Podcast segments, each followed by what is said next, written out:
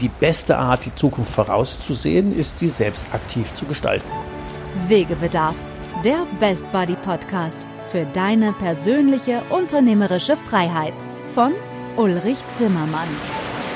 Als Jungunternehmer hat er seinen Handel verdreifacht und gleichzeitig für sich die Ein-Tage-Woche eingeführt. Raus aus dem Hamsterrad.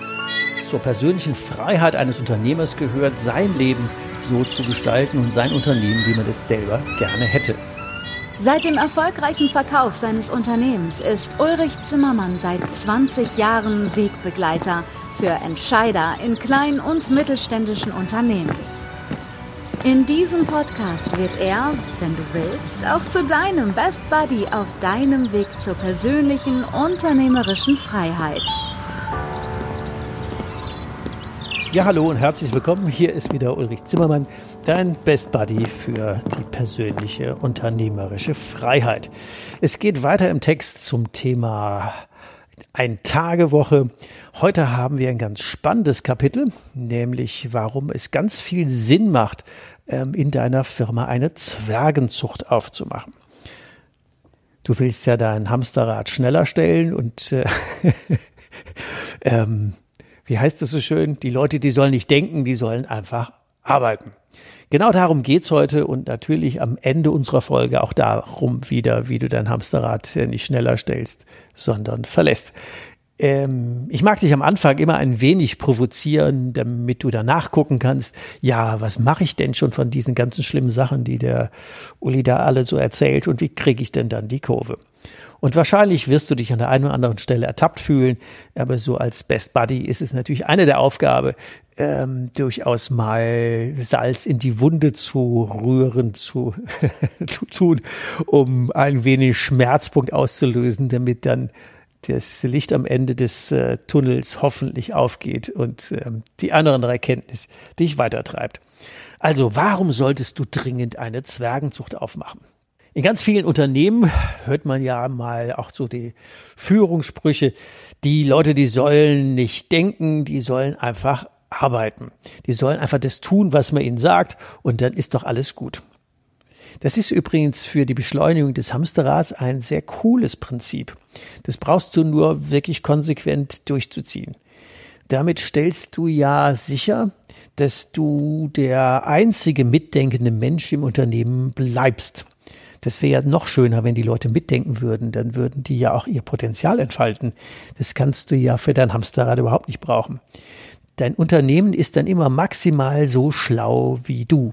Du bist dann der größte Flaschenhals. Also die maximale Intelligenz in deinem Unternehmen ist nicht die Summe aller Mitarbeiter und deren Fähigkeit, sondern einfach nur deine. Das ist wirklich wichtig für dein Hamsterrad, weil du dann immer dafür sorgst, dass andauernd und ewig alle Mitarbeiter mit allen Problemchen zu dir kommen und daran auch sinnigerweise nicht wachsen. Die müssen dich immer nach Entscheidungen fragen. Das macht dich natürlich umso wichtiger. Du bist immer am Drücker. Du weißt alles. Die Leute bleiben zum Glück dumm. Es wird dich auch niemand überholen. Du hast und bist die Macht im Unternehmen und das ist für dich und dein Hamsterrad extremst cool. Vor allen Dingen, wenn du dir das auch noch leisten kannst. Du zahlst ja ohnehin immer das volle Gehalt plus Nebenkosten, ähm, kriegst aber sinnigerweise ja nur 20, 30, 40 Prozent der möglichen Leistung. Und wenn du die finanzielle Power hast, ähm, da habe ich ja extremen Respekt vor, dann kannst du dir das auch tatsächlich leisten.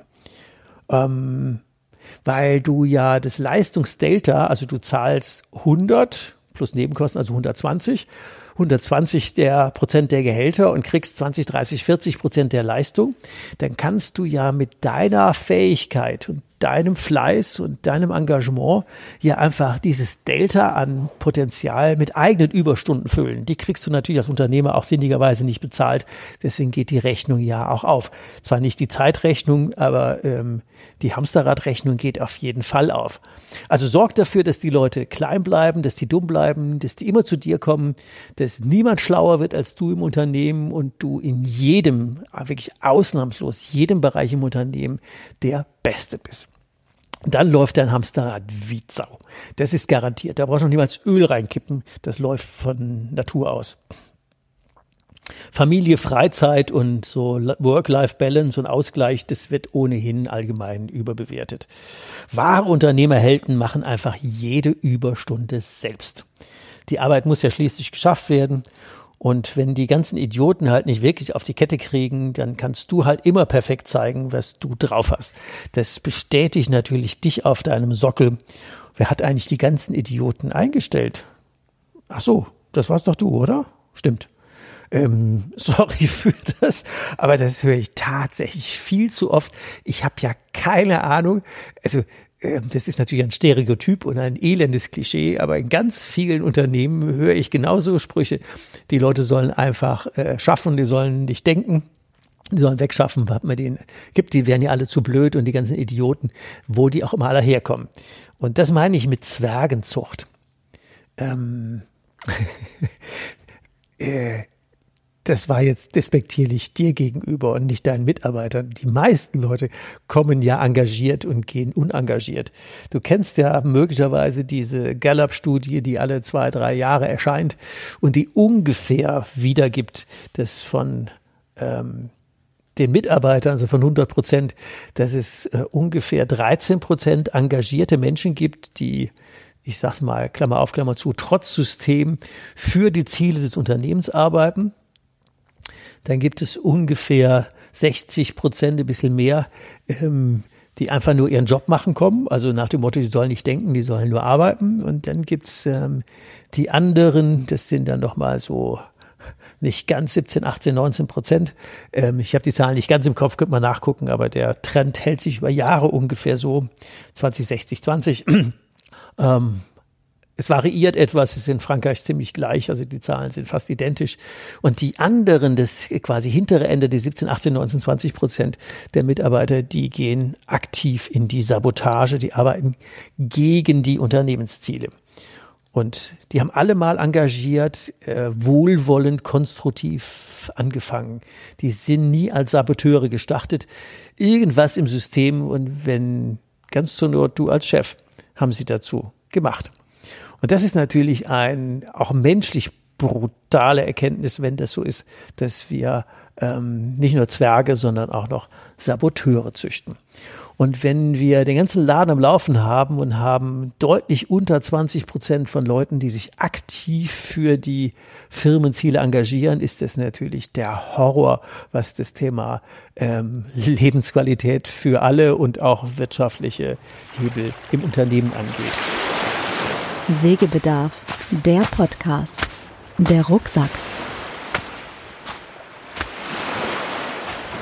So hast du halt einen dreifachen Booster. Du bezahlst die Leute voll. Du bekommst selbst kaum zum Arbeiten als Unternehmer, weil du permanent und ununterbrochen äh, unterbrochen wirst und äh, kannst abends dafür geschickt die Dinge nacharbeiten und einfach als Held lange im Büro bleiben und natürlich ähm, immer diesen Nimbus der Wichtigkeit um dich herumtragen. Die Familie ist daheim und du bist auf der Arbeit. Ähm, das ist super toll, bravo läuft. Allein die permanenten Fragen deiner Zwerge an dich und äh, sind ein Megaturbo für dein Hamsterrad. Und auch noch eine schöne Überlegung ist, dass ähm, wissenschaftlich nachgewiesen ist, dass jede Unterbrechung ähm, ungefähr 15 Minuten Zeit braucht, um dich wieder in deine eigentliche Aufgabe zurückzubringen. Also wenn alle Minute einer kommt und dich aus deiner Arbeit rausreißt, weil ähm, du hast sie ja ähm, dumm gehalten, dann kommst du natürlich selber nie mehr zu deinen eigentlichen Aufgaben als Unternehmer. Also das ist quasi die Garantie dafür, dass das Hamsterrad immer weiterlaufen wirst. Jetzt kommt natürlich die Frage, ja, was gibt's denn da für eine Alternative? Das ist doch so, wie es ist.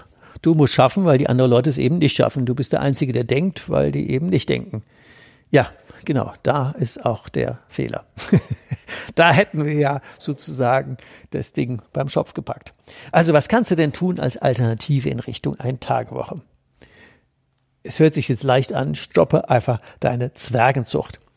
Dein Job als Unternehmer ist es, große Menschen zu schaffen. Fang einfach an, und das ist eine ziemlich ähm, herausfordernde Arbeit, Aufgabe.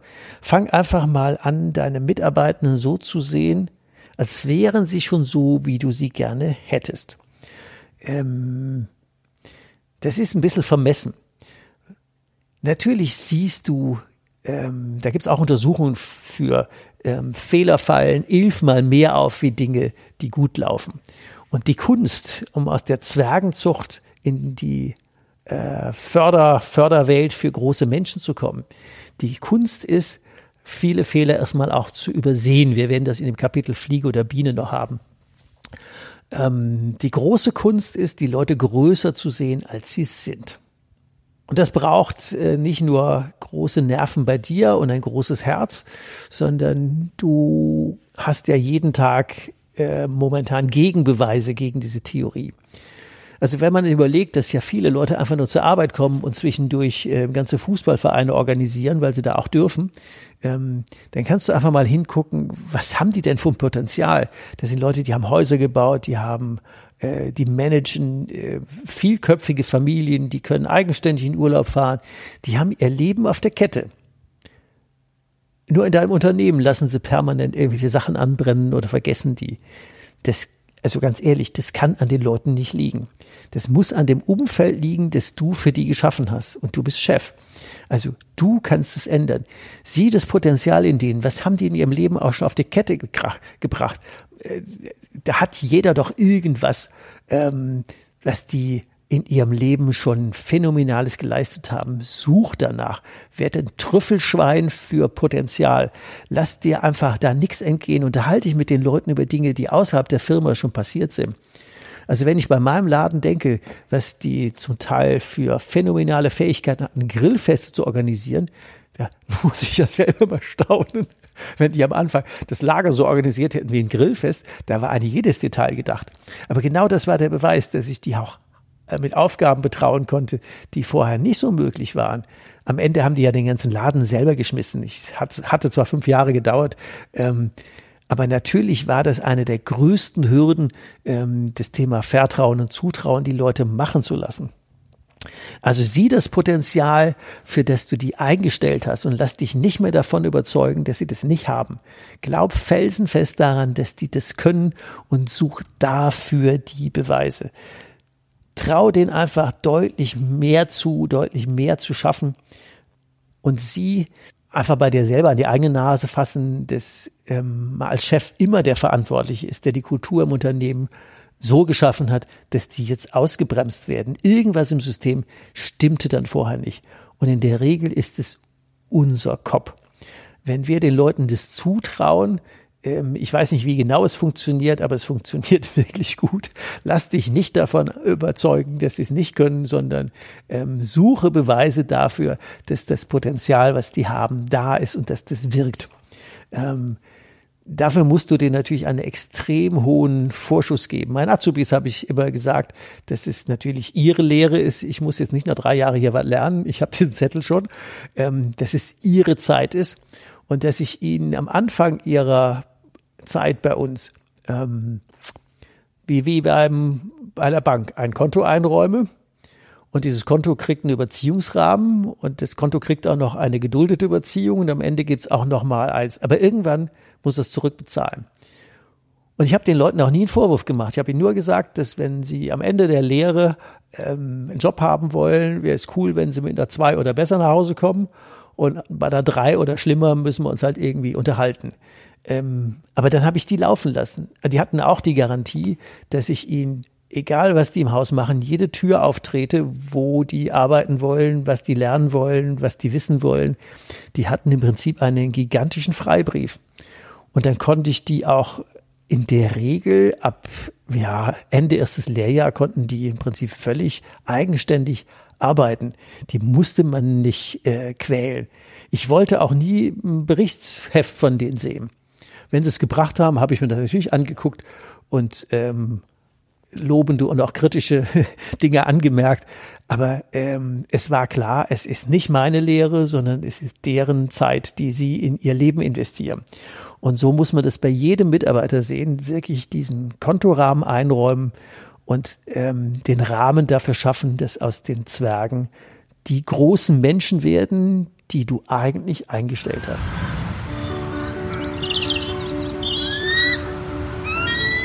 Wegebedarf, der Podcast. Deine nächsten Schritte.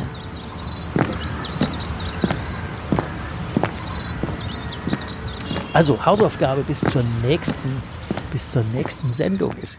Ähm, nimm dir ein, zwei, drei Kandidaten deiner Mitarbeiter und schreib auf ein Blatt die Potenziale, die du im Moment noch nicht gesehen hast. Überleg mal, was die im Leben alles schon hingekriegt haben. Die haben einen Ehepartner gefunden, ein Haus gebaut, eine Wohnung eingerichtet, eine Lehre gemacht, einen Beruf gefunden. Sie tausend Sachen, die waren allein unterwegs, haben vielleicht mit Fahrrad schon die halbe Welt umrundet, sind in Afrika rumgetrennt, was auch immer die im Leben gemacht haben. Schreibt den, den Gesangsverein organisiert oder in der Halle zum Lachen gebracht. Was kriegen die außerhalb deines Unternehmens ganz toll auf die Kette? Und der zweite Aufgabe daraus ist zu sagen, und wie kannst du dieses Potenzial jetzt ins Unternehmen holen und aus diesem Zutrauen und aus diesem Vertrauen dem Mensch ein Wachstumspotenzial, ein Wachstumsraum einräumen. In einem Projekt, was ich hatte, da sagte mir eine äh, Vorständin einer Bank, dass sie ähm, weil sich das Geschäftsmodell und auch die Zinslandschaft, du kennst das, geändert hatte, dass wir ähm, ja in der Baufinanzierung die Leute fitter machen müssen. Ist ein Beispiel aus einer anderen Branche, aber das ist nicht schlimm. Und die hatten 60 Baufinanzierer, die angeblich nicht verkaufen konnten. Die Zahlen sahen auch so aus, als würde das stimmen. Und dann habe ich sie gebeten, mir 10, 12, 15 zur Verfügung zu stellen und ähm, sich eine Baufinanzierungsberatung selber ausdenken zu können. Wie müsste die denn sein, dass die Leute hier in dem Umfeld sagen, ähm, die sind ja bei einer Genossenschaftsbank auch alle Mitinhaber, was eine geile Bank, wo ich die, die wo ich da mit, Mitglied bin. Wie komme ich denn auf die Idee, woanders äh, überhaupt Geschäfte zu machen? Sie müssen das so erleben, dass das, äh, wenn man da bauwillig ist, dann geht man dahin und sagt, was ein geiler Laden, zum Glück bin ich da Mitinhaber. Und dann habe ich die 15 einfach einen Tag lang damit beschäftigt, wie müsste denn die ideale Baufinanzierung sein und habe sie in die Rolle eines Bauwilligen oder Kaufwilligen oder Finanzierungswilligen versetzt. Also Polizist oder Krankenschwester, was auch immer die alle an dem Tag alle waren. Und am Ende haben wir das Ergebnis ohne Veränderung zu 100 Prozent so akzeptiert und dann auf die anderen übertragen. Es hat mal eine Zeit lang gedauert, bis es lief.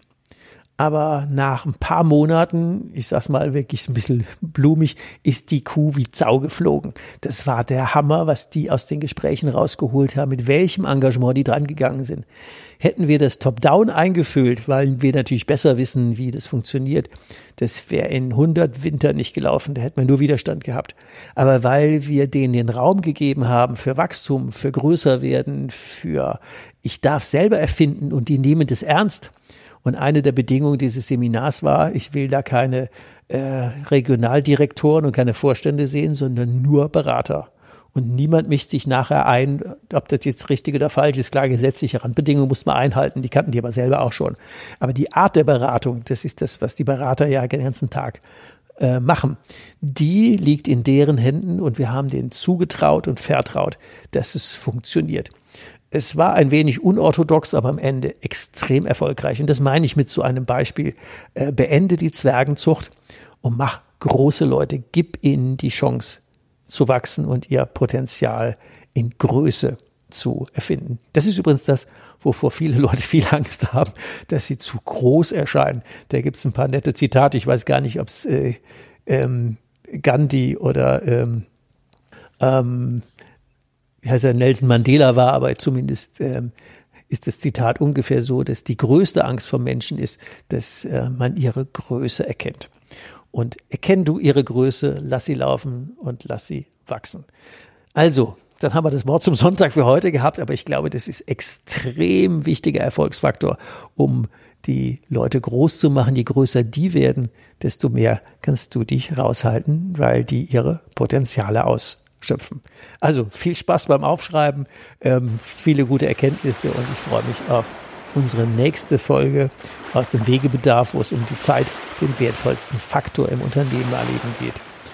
Mach's gut bis dahin, mach deine Hausaufgaben und dann hören wir uns in zwei Wochen wieder. Mach's gut, bis dahin. Ciao. Hast du noch immer Wegebedarf? Keine Sorge. Auch in der nächsten Folge begleitet dich dein Best Buddy Ulrich Zimmermann wieder auf dem Weg in deine persönliche unternehmerische Freiheit. Geh mal auf meine Webseite www.hikeandstrike.com. Bis zur nächsten Folge. Macht's gut. Bis bald. Ciao. Wegebedarf. Der Best Buddy Podcast für deine persönliche unternehmerische Freiheit.